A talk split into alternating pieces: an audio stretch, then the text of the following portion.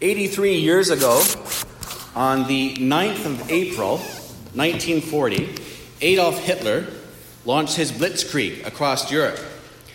In less than three months, Denmark, Norway, Belgium, the Netherlands, and France were all under the Nazi yoke. Allied troops had been pushed to the English Channel, awaiting what looked like certain annihilation on the beaches of Dunkirk.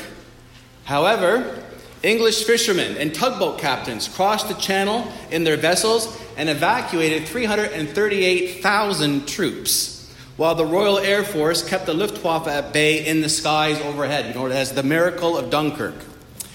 But Great Britain and her Commonwealth countries, including Canada, now stood alone against Nazi Germany.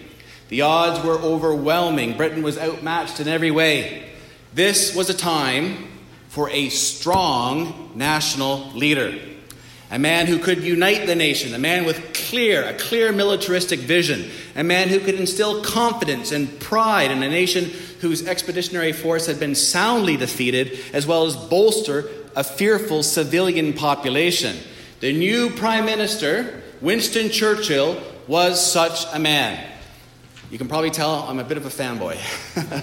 and in his most famous speech, a speech delivered to the House of Commons after the miracle of Dunkirk, Churchill told the nation of Great Britain and the world, I won't try the accent, but even though large tracts of Europe and many old and famous states have fallen or may fall into the grip into the grip of the Gestapo and all the odious apparatus of Nazi rule, we shall not flag or fall. We shall go on to the end. We shall fight in France. We shall fight on the seas and oceans. We shall fight with growing confidence and growing strength in the air. We shall defend our island, whatever the cost may be. We shall fight on the beaches. We shall fight on the landing grounds. We shall fight in the fields and in the streets. We shall fight in the hills. We shall never surrender. That's the sort of leader a nation needs in a time of war. And Churchill as the leader of a nation fighting for its survival, was very conscious of his public image. Uh, this man was Great Britain personified. Churchill was like an English bulldog, always chomping on a big cigar with a twinkle of defiance in his eye, defiant in the face of adversity and overwhelming odds. That's the kind of leader the world admires. All glory, no shame. There's a man who can rally people to his cause. The messiahship of Jesus stands in stark contrast to such a notion. Christian, here's our leader, Mark 8:31.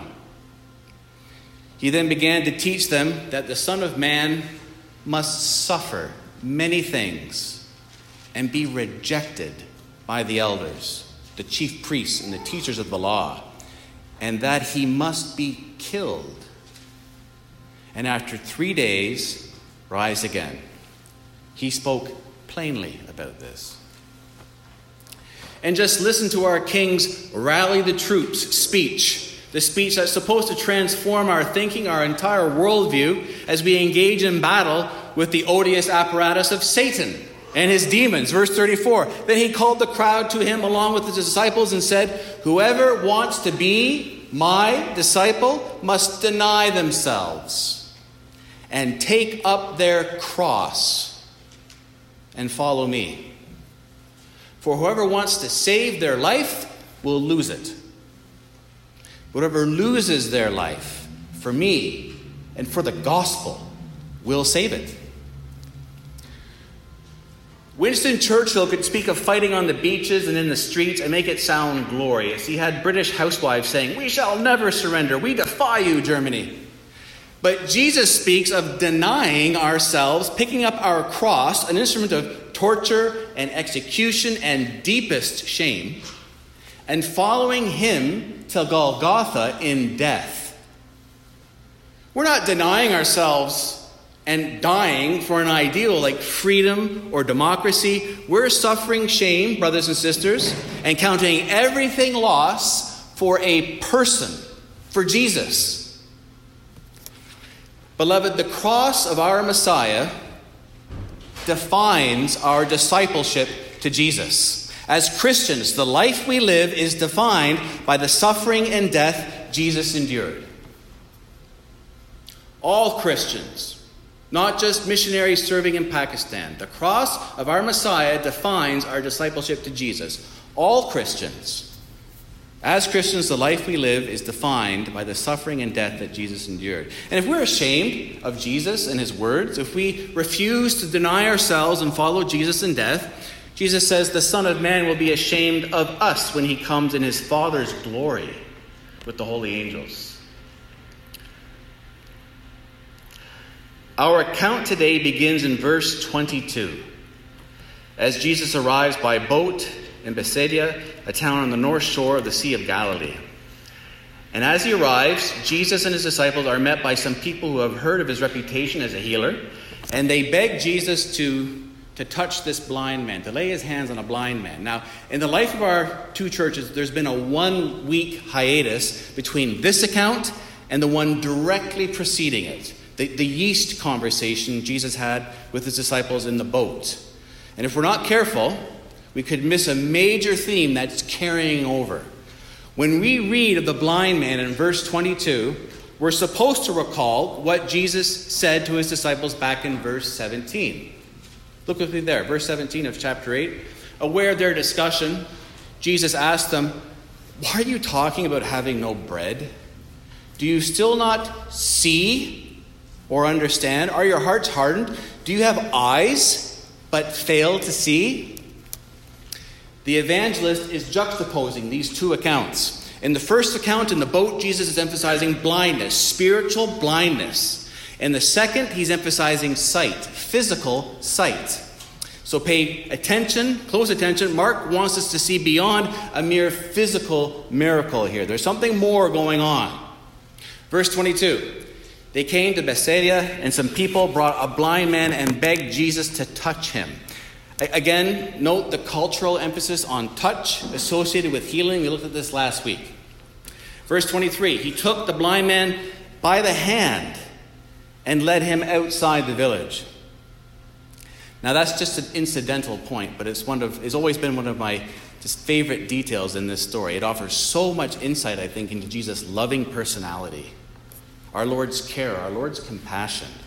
The God of the universe personally takes a blind sinner's hand and leads him. It's a beautiful, beautiful picture. He took the blind man by the hand and led him outside the village. When he had spit on the man's eyes and put his hands on him, Jesus asked, Do you see anything? He looked up and said, I see people. They look like trees walking around. Once more, Jesus put his hands on the man's eyes. Then his eyes were opened, his sight was restored, and he saw everything clearly. Jesus sent him home saying, Don't even go into the village. So, just as he did in 733, Jesus heals a man by applying spittle to the affected area, in this case, his blind eyes. Lots of Hellenistic healers used spittle uh, which means Jesus is entering into this man's thought world. He's letting this man know he is about to heal him.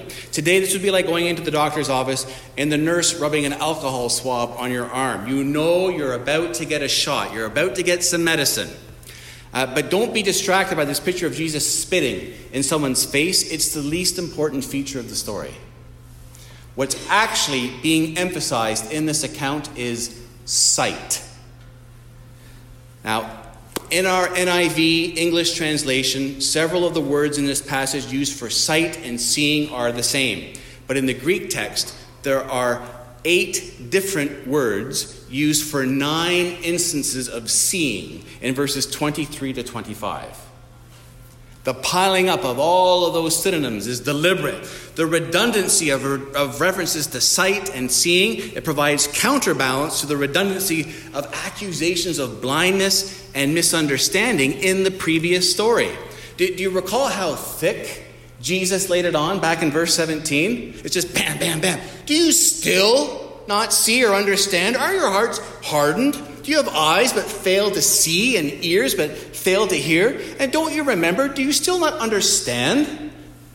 Right? And, and there's probably another link between the two accounts. Usually, when Jesus performs a miracle, he, he, he, makes a, he speaks an authoritative word, he makes a pronouncement, and it's done, right? The deed is done, the miracle is accomplished. But in this account, Jesus asks asks a question halfway through the miracle. The miracle takes place in two stages. But Jesus is the omnipotent God, anointed by the Holy Spirit without measure. Our Lord could instantly heal every blind person on the planet just by willing it. So, what's going on? Jesus heals this man in two stages because he willed there to be a process to the cure. A two stage cure suggests a process of revelation, as much for the disciples as for the blind man. A process of revelation. Halfway through an incomplete miracle, Jesus asks, Do you see anything? Verse 23. And the blind man responds that he can see people who look like trees walking around, which just sounds plain weird, right? But if it's appropriate to link this text to the narrative just before it, then the blind man's response to Jesus' question is a clue that the disciples themselves will be enabled by Jesus to begin the process of moving from blindness to sight in regard to the nature of his messiahship. Ah, all right. In other words, we can see, and we can see this in the first point listed in our bulletins. The physical healing of the man's eyes is a picture of what's about to happen to the disciples' spiritual sight when they confess Jesus to be the Messiah, albeit a Messiah who does not suffer and die. Back in the boat, the disciples were completely blind. But that's about to change on the road to Caesarea Philippi. The first stage of their blindness will lift, and they will see that Jesus is the Messiah. They will, they'll be able to see people who look like trees walking around. Why is their sight incomplete? Because they still don't see the kind of Messiah Jesus is, or what discipleship to, to the Messiah entails. They're still thinking in terms of politics military conquest and glory, not shame, rejection, and death. They only half see. It's like people walking around looking like trees.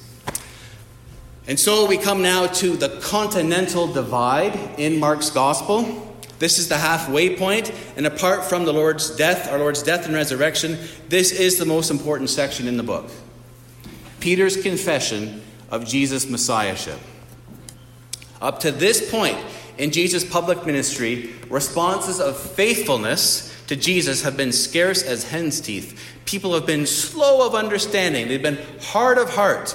And declarations of Jesus' true identity as God's Messiah that's only been given by Mark himself, Jesus, God the Father at Jesus' baptism, and demons. That's it. Peter's confession at Caesarea Philippi represents a confessional breakthrough. And, and from here on, from this point in the story, Jesus starts moving south toward Jerusalem, where he will be crucified. It's the continental divide of the book. Verse 27 Jesus and his disciples went on to the villages around Caesarea Philippi. Caesarea Philippi was about 25 miles north of Galilee. Its inhabitants are largely Gentile. On the way, he asked them, who do people say I am? So, for the first time, Jesus himself raises the question of his identity in Mark's gospel. But can you imagine if I were to ask that same question right now? If I were to do it? Josh Beatty, who do the people say I am? uh, brother, you would instantly recognize my insufferable egoism to ask such a thing, right? Who do people say you are, John? What's that supposed to mean? That you're not a man like other men, that you're somehow different, and you're, and you're asking me that people have recognized this important fact? And what, you're asking me, Josh Beatty, because I'm more in touch with the common people than you are, John? Who do you think you are? But Jesus can ask that question with a straight face Who do people say I am? Just let that simmer for a bit. That's amazing. Verse 28, they replied, Some say John the Baptist. Others say Elijah. Elijah was an Old Testament prophet. He was taken up to heaven in a chariot of fire. And still others, one of the prophets. And, and I'm sure the average Israelite thought they were paying Jesus a great compliment by comparing him to such illustrious biblical figures. Again, if I were to ask, Who do the people say I am? and you replied, uh, They think you're Charles Spurgeon, Pastor John, come back from the dead, or maybe John Calvin. They can't tell the difference because your sermons are so brilliant and scintillating. I'd say, right on, thank you, that's so flattering. Those men are, are such illustrious figures. You've done me a great honor by comparing me with guys like that. But what about Jesus? Some say John the Baptist. Others say Elijah. And still others say one of the prophets. That is, one of the prophets long ago who's come back to life. The fact is, not only are all those answers just plain wrong, Jesus isn't any of those people, but those comparisons infinitely degrade Jesus, don't they? To lump Jesus in with any Old Testament prophet or any other religious teacher or figure in all of human history is to deny his divine uniqueness. It's actually an insult. Mark visits this theme again in chapter 9 on the Mount of Transfiguration when the Apostle Peter makes the same sort of what he feels to be flattering comparison of Jesus to, to Moses and Elijah. But the authority Jesus has already demonstrated throughout this book doesn't allow him to be defined by something other than himself and his relationship with his Father. Anything else compromises his uniqueness. Who do people say I am? Verse 28, they replied, Some say John the Baptist, others say Elijah, and still others one of the prophets. But what about you? He asked. Who do you say I am? Peter answered, You are the Messiah. At last, right? It's taken eight chapters. At last, we finally have this confessed. For the first time in Jesus' ministry, way up north, way up in Gentile territory in Caesarea Philippi, a human being proclaims Jesus to be the Messiah, God's anointed one. This is the first time in Mark's gospel. And folks, I can never mention Caesarea Philippi without telling a story about my dad. Dad's retired now, but in the early 90s, he went on a pastor's tour of Israel uh, the sort of tour that takes in all the biblical sites. It was a first class tour, but these pastors were getting the privilege for a bargain basement rate. The agency's hope was that these pastors would bring their congregations back with them to Israel and take the tour at full price. So they were getting the discount. And, uh, but the tour was organized and led by non Christian Jews, citizens of the state of Israel. So this group of pastors, they did the tour. It took about a week. And on the final night, there was a dinner at the King David Hotel, the most renowned hotel in Jerusalem. And during the dinner, the Jewish tour guides asked each pastor sitting around the table, What was your favorite part of the tour? What was the most memorable part of the whole tour? Dad said there were 12 or 10 or 12 men. Some said the Sea of Galilee. Others said the Garden Tomb, Calvary. Uh, they came to the last guy. Dad said he was an unassuming, quiet Irishman. And this man said, quoting Matthew 16 16, the parallel account to our text today, For me, the most memorable part was our visit to Caesarea Philippi, where the Apostle Peter made his great confession about Jesus You are the Christ, the Son of the living God. Dad said you could have heard a pin drop an unashamed confession of Jesus being the Christ, the Son of the living God, proclaimed to Jewish tour guides in the dining hall of the King David Jerusalem Hotel. It looks ahead to verse 38, doesn't it? If anyone is ashamed of me and my words in this adulterous and sinful generation, the Son of Man will be ashamed of them when he comes in his Father's glory with his holy angels. However, even Peter's confession, you are the Messiah, that needs additional definition, doesn't it? Alone, it's inadequate. You can confess that and not go to heaven. You actually don't understand who Jesus is at all, necessarily, by just saying that. While it's undoubtedly true, Peter's confession is still a long way off from a full comprehension of who Jesus really is. And again, by linking Jesus' two stage healing of the man, uh, the, the, the, blind man, uh, by linking that with Peter's partial confession, Mark sets the agenda for what follows now, okay? So, true sight, true sight means embracing Jesus' declaration that the Messiah must also suffer and die. And now Jesus explains to his disciples what kind of Messiah he is. He is a rejected Messiah. He's a Messiah who dies. He's a Messiah who is steeped in shame, only be raised again on the third day. Verse 30 Jesus warned them not to tell anyone about him. And, and Jesus does this for the same reason. He doesn't make it a habit of going into the town square of each vi- village he visits and announcing straight off, Here I am, folks, the long expected Messiah. It's me. Why not? It's who he is, right? Why doesn't Jesus just lay all his cards out on the table? It's for the reason revealed in verse 31. And remember, this is information Jesus reveals now for the first time in Mark's gospel, and it's positively scandalous.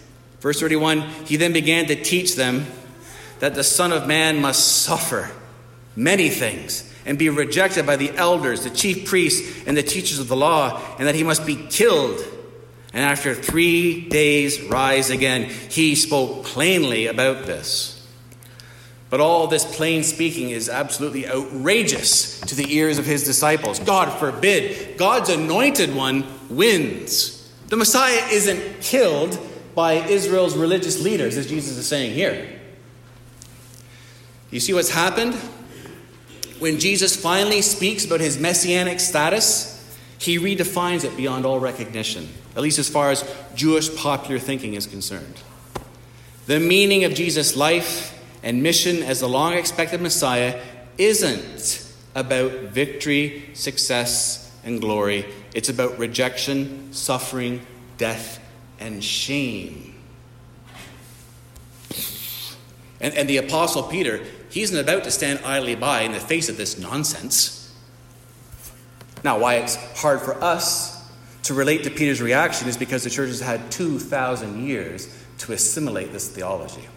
It's just a given. Of course, the Messiah dies in shame and rises from death. Jesus is simultaneously the conquering king and the suffering servant. We know that. Every Christian knows that. The New Testament is very clear on this. Jesus suffers and dies vicariously as a substitute for his people, for all who will ever call upon his name for salvation. The Messiah bears our sins and suffers on the cross so that we don't have to bear our sins and suffer in hell. Our sin is imputed to him, is punished in his body, and we are forgiven. This is the good news of the gospel. It's what every genuine Christian has believed for two millennia. But for a first century Jew, a suffering Messiah is an oxymoron. And true to his heritage, Peter recoils at the thought. This is scandalous stuff Jesus just said. Verse 32 Peter took him aside, which is interesting in itself, but he took him aside and began to rebuke him. And the word for rebuke here is customarily used for rebuking demons, the worst and ultimate form of evil. He began to rebuke his Lord. That's how bad the notion of suffering messiahship is to the Apostle Peter. It's got like rebuke demons here. Verse 33 But when Jesus turned and looked at his disciples, he rebuked Peter. Get behind me, Satan, he said. You do not have in mind the concerns of God, but merely human concerns. In particular, the love of power and status, merely human concerns. And we see this later in the disciples jockeying for greatness and in their elitist exclusion of others. In chapters 8, 9, and 10, this is a constant theme.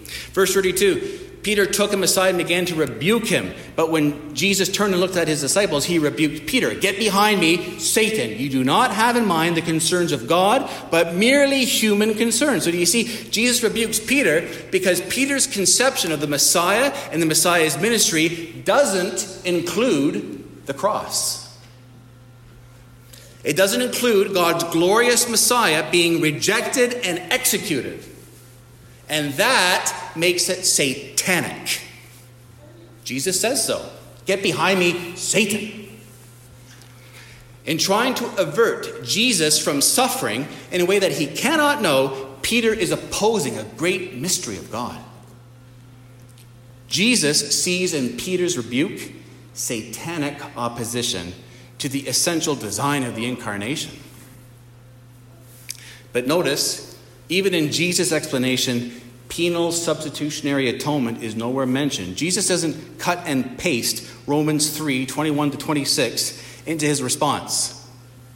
So even Jesus' explanation at this point isn't the full explanation. There's more to come. Further revelation is required. Brothers and sisters, I want us to picture our leader, our king, our Messiah, our God, naked, ashamed, despised, nailed to a cross. Picture our Savior in your mind's eye hanging on that wretched tree, and know this the true nature of our Christian discipleship is indissolubly linked with his suffering messiahship. How so? This flows directly into our fourth and final point in the point of application.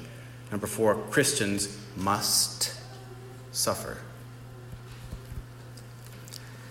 I have another World War II illustration for you. Now, Pleasant, if our two churches do merge, you're going to be hearing a lot of these. It's a preoccupation of mine. So, George Patton was the general of U.S. Third Army, the largest American fighting force in Europe during the Second World War.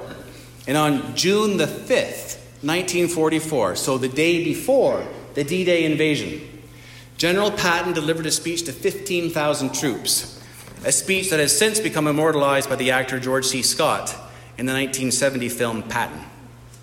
Patton wrote only briefly of his oration in his diary that evening, quote, As in all my talks, I stressed fighting and killing, end quote. the gist of the general's speech was that Americans are winners who love to fight. Patton claimed that all real Americans love the sting and clash of battle. Americans play to win. And that's why America has never lost nor ever would lose a war, because the very idea of losing is hateful to an American. Patton went on to say he felt sorry for the German soldiers, that Third Army would soon be facing in battle. He felt sorry for them. They weren't just going to shoot the Germans, and this is a direct quote minus the swear words. Third Army is going to rip out their living guts and use them to grease the treads of our tanks.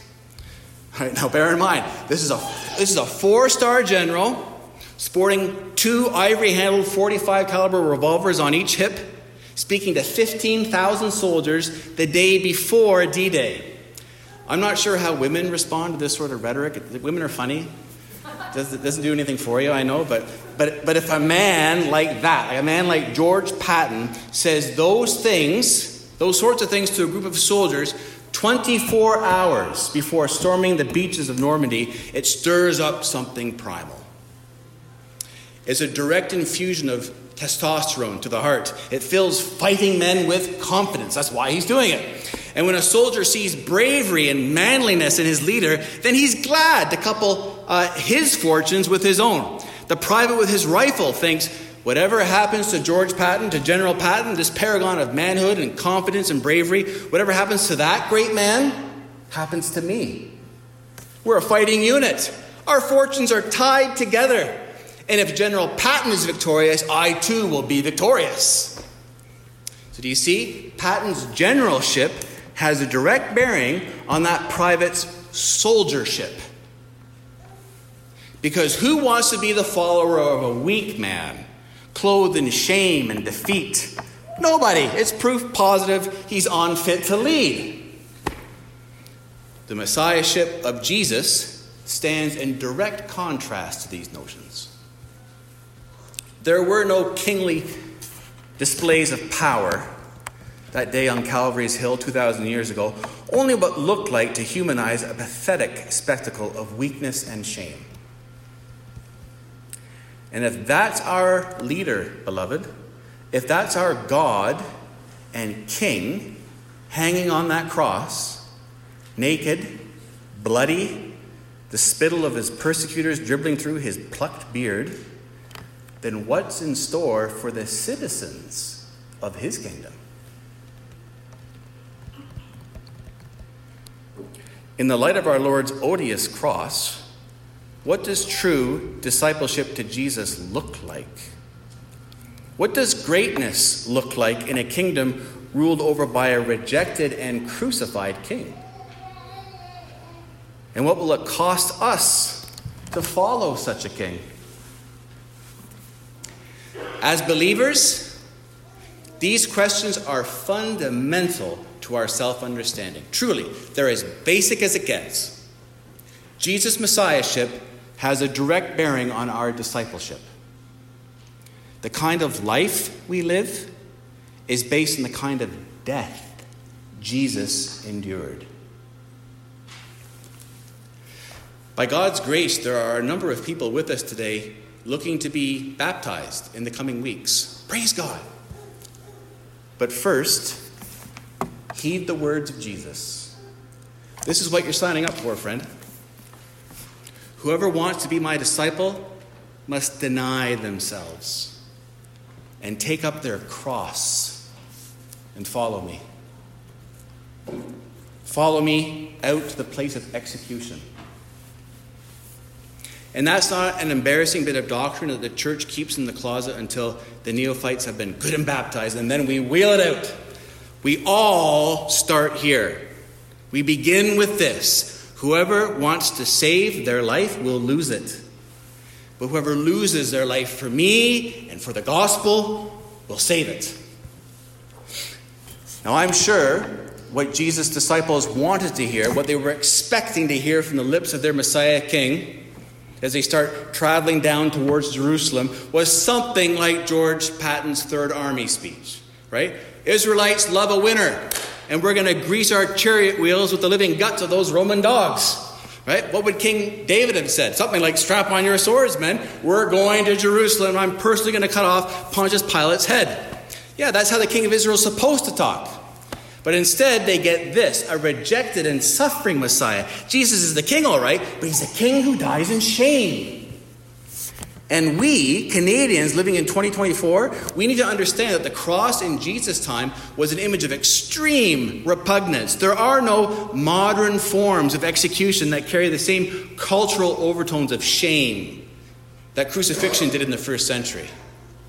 You didn't talk about crucifixion in polite society. It's not a big deal now to talk about it, of course. People today wear cross earrings and cross necklaces. There are crosses on hospitals, on church steeples. But in the first century, the cross was associated with cruelty, pain, torture, death, dehumanization, and shame. The victim died a dog's death, hanging in unbearable agony, naked for days. In fact, it was such a horrible way to die. Apart from Caesar's sanction, no Roman citizen could be executed in this fashion. Only slaves, barbarians, and aliens. And apart from the torture, the cultural associations conjured up images of evil and corruption and abysmal rejection. When we say, it's my cross to bear. When we say that, we're talking about our crabby mother in law, right? But the only people who picked up their cross in this day were condemned criminals. And everyone knew that. It was just like that. As soon as he said that, you're thinking condemned criminal going out to be executed. The condemned prisoner was tied to his cross member, the patibulum it was called, and was forced to carry his cross out to the place of execution. And once you picked up your cross, there was no hope for you. There was only shameful and excruciating death. Jesus calls us to pick up our cross of self denial, shame, disgrace, and death. Death to self, death to reputation, death to comfort, death to this world, even physical death but Jesus' language isn't an invitation to spiritual masochism and misery. Brothers and sisters, this is an invitation to life. This is what life, what true life is all about, as God intends life to be for all of his people. It's right here in this text. The way of the cross. The way of the cross. But we've been so duped by unbiblical ways of thinking that what our Lord says here in these verses looks like a miserable sort of existence. Surely we tell ourselves self focus. Self focus is where all the bounty and joy and contentment and purpose and meaning in life is found. No. Self fulfillment is never the controlling issue, ever. That's why Jesus warns us. An infallible rule of the kingdom is that self focus issues in death. Deny yourself, pick up your cross, and follow Jesus. Verse 35 For whoever wants to save their life will lose it. But whoever loses their life for me and for the gospel will save it. The irony being that this one thing, our life, cannot be saved by preserving it, but only by forsaking it. Forsaking it in favor of following Jesus in death. We have to start thinking this way. Elizabeth Howard was born in Belgium in 1926, where her parents served as missionaries. She moved to the U.S. as an infant and went on to attend Wheaton College, where she studied classical Greek. Elizabeth wanted to be a missionary. She wanted to work in the area of unwritten languages and Bible translation. While at college, Elizabeth met her future husband, Jim Elliot. After graduation, and for five years before their engagement, Jim and Elizabeth served in different parts of Ecuador.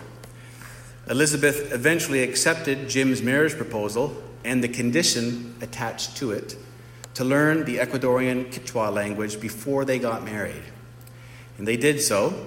And in 1953, Jim and Elizabeth married in Ecuador and continued their work in that nation. But Jim had always wanted to enter the territory of an unreached tribe, to live with them and proclaim the gospel to them. So he chose the Aucas, a fierce group of people whom no one had succeeded in meeting without being killed. And he knew the dangers. But in his journal entry for October 28, 1949, so seven years before making contact, Jim Elliot expressed his belief that work dedicated to Jesus was more important than his life. He wrote in his journal, and this would later become famous He is no fool who gives what he cannot keep to gain that which he cannot lose. He is no fool who gives what he cannot keep to gain that which he cannot lose. That's Mark 8:35. Right? Jim Elliot understood Mark 8:35. Whoever wants to save their life will lose it. Whoever loses their life for me and for the gospel will save it.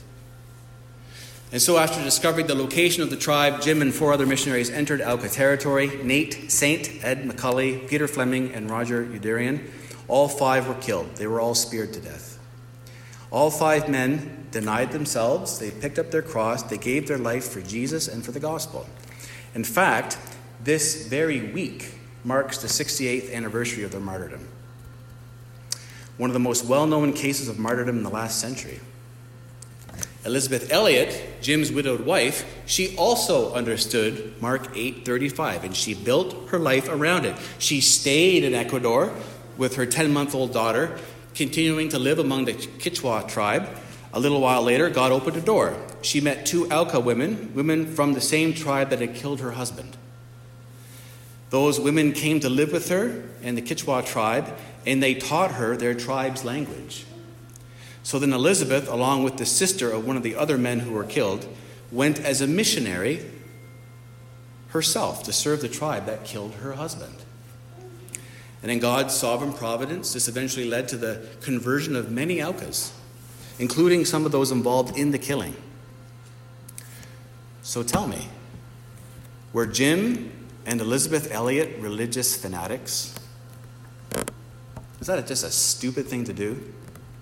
Was Jim a fool and Elizabeth an undignified human carpet for these murderers to walk on? No. They were Christians.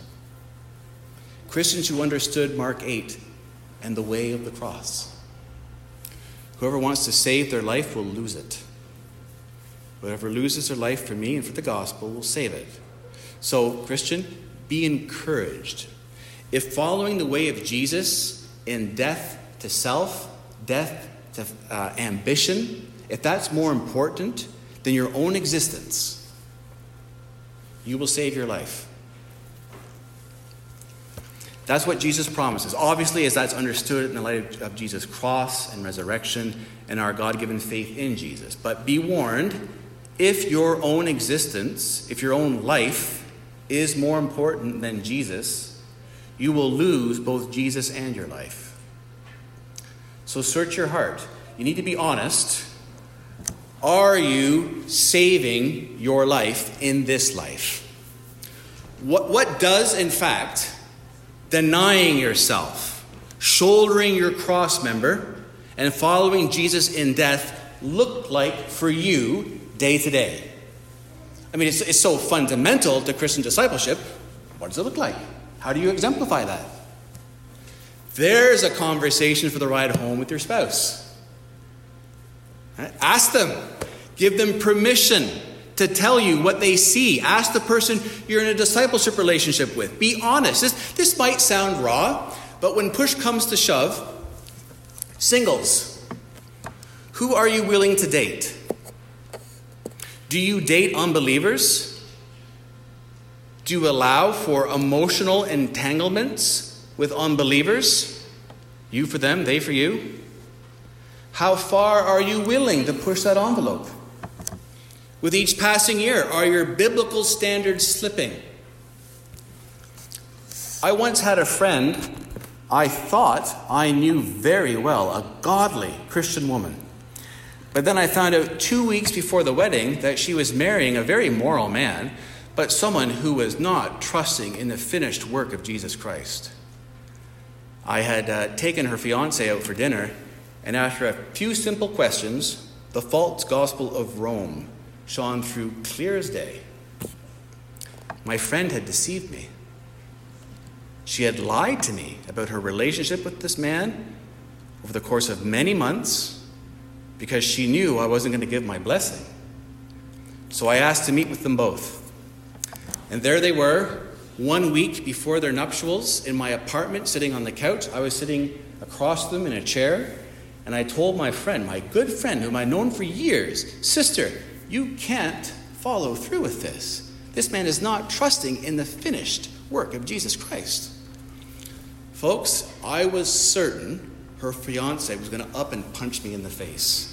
Right? I don't think anyone has been more offended by anything I've ever said in my whole life.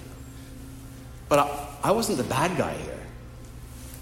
When the rubber met the road, my friend wasn't prepared to deny herself, to pick up her cross and follow Jesus in death to self interest. Rather, the consideration of loneliness and companionship, heavy cultural and family expectations to marry by a certain age, children. They had already bought a condo together, so money considerations, the emotional pain of breaking things off at this point, that was outweighing her Christian discipleship. The cross of our Messiah defines our discipleship to Jesus.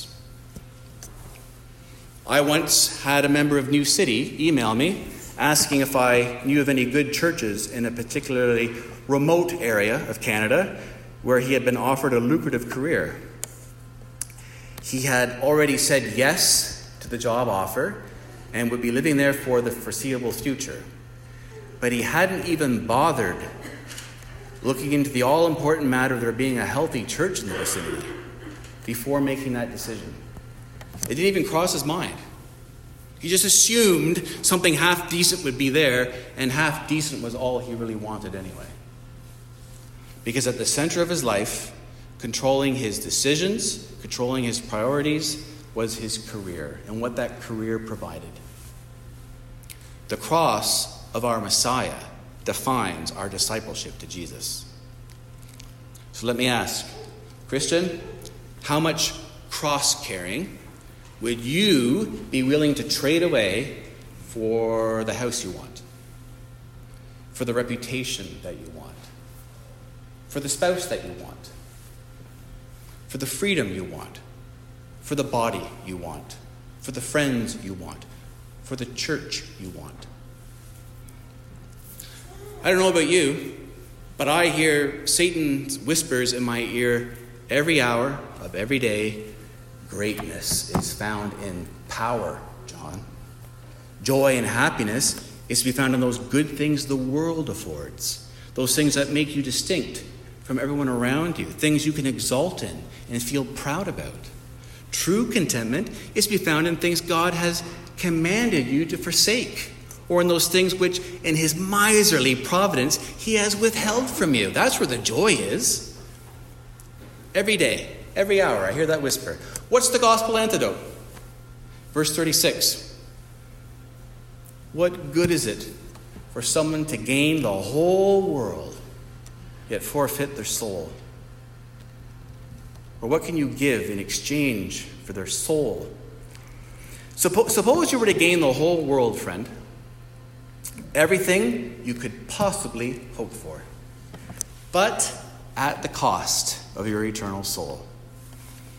That would be a poor bargain, according to Jesus. Verse 38 If anyone is ashamed of me and my words in this adulterous and sinful generation, the Son of Man will be ashamed of them when he comes in his Father's glory with the holy angels. May God use a hard hitting verse like that to, to sober us to the very core. Do you realize what our Lord is saying here? He's saying the future begins now, right? Eternity begins now. So make that glad confession now.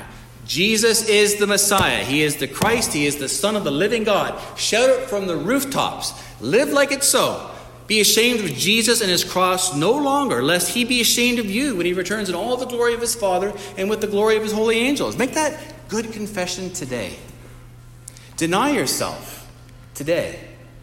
Pick up your cross today. Die to self today. Die to the applause of the sinful and adulterous generation today and follow Jesus as his true disciple on the road to Calvary. Our discipleship is linked to Jesus' suffering messiahship. Never forget it. Amen.